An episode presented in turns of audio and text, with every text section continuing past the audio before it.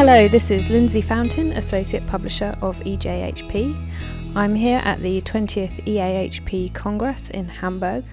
With me, I have the editors of the book Practical Pharmaceutics. So I have Paul Le Brun, a hospital pharmacist from the Netherlands. I have Yvonne Bouwman from the Dutch Pharmaceutical Society, and also Vivian Fenton May, a former hospital pharmacist from the UK. Hello, Vivian. We've done uh, a lot of work uh, previous years, uh, but maybe you can tell us why we um, started this project and why have we produced this book. You know that the Dutch uh, hospital pharmacists had a book previously, and this was to build on that book. And we felt that it was necessary to keep a repository of pharmaceutical sciences all in one place for hospital pharmacists to use. So much now that clinical pharmacy has been in the forefront of everything that I fear our profession has been forgetting its fundamental basis. And I really don't believe that you can give proper clinical advice without understanding fully the background, the manufacturing design of medicines. And this is really why we've put it into one single book. And it is one that holds everything that a hospital pharmacist needs if they're going to do any compounding and understand the background to pharmaceuticals. Which then leads as to how we got the structure to the book. And I turn to Yvonne. Yvonne, how is the book structured for people so that when they pick it up, how are they're going to go through it? Well, the book structure is, uh, is around the patient.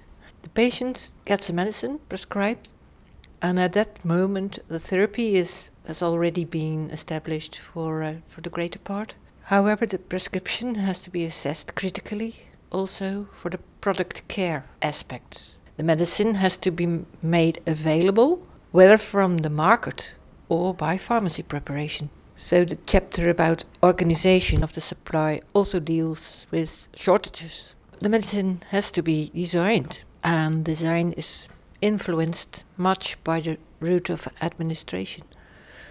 Therefore, the design part of the book follows the different administration routes, such as dermal, eye, parenteral, and for that design, the basic knowledge is needed, and seven chapters provide this basic knowledge, such as microbiology and physical chemistry, and this knowledge is directly applied to practice.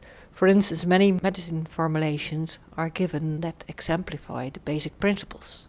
The production part of the book covers starting materials such as containers and raw materials.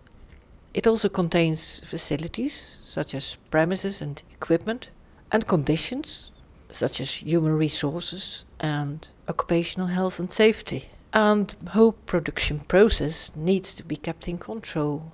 For that, you need documentation, quality control. At last, the product can be dispensed to the patient, which is the last part of the book. Dispensing requires logistics and also instructing the patient about the use and storage of the product. In fact, this requires the pharmacist to have knowledge about product care. Paul, you know very well how important product care is for pharmacy practice. Yes, Yvonne. Uh, as you know, pharmacists play a key role, and this role is based on our knowledge of medicines. For example, when you dispense medicines, the appropriate information is needed to inform patients, inform caregivers about the product care and how to maintain their quality. This basic knowledge is very much applicable on the ward or in a community pharmacy, whether you are dealing with nurses or with patients. For example, every time you're on the ward, there's always a question like, this elderly lady needs to take a controlled release tablet. And the common question might be, can I crush this tablet with CR in its name? And by the way, what means CR? Or, I forgot to store this medicine in the fridge last night, can I still use it? Or, this child doesn't like the liquid, can you improve the taste? So yes, this book is very helpful to support your answers in practice. But Yvonne, for whom is, is the book intended? Well, the former Dutch editions, they are used by students throughout their whole curriculum because it is the basis for preparation and for product care in community and hospital pharmacy. Other parts of the book may be more useful if someone specialized to preparation in hospital pharmacy or production in industry, who for those who already work in that area.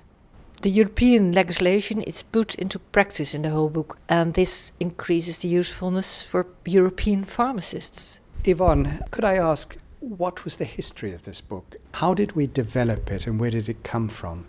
And you're saying now that it is uh, useful for industry, and I, as a QP, also would see it very interesting.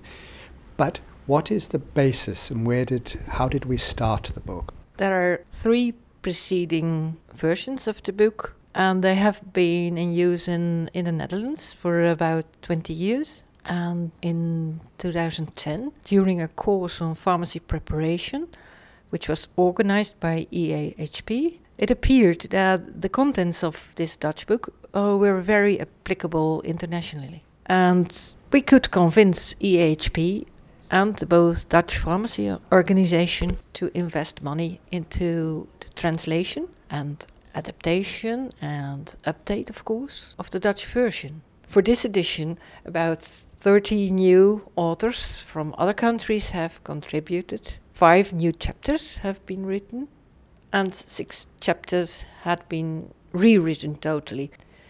Uh, Vivian I, I also get convinced that no principal difference anymore exists in this book between industrial manufacturing and pharmacy preparation. Yes, even that, that is true, but of course there is a matter of scale.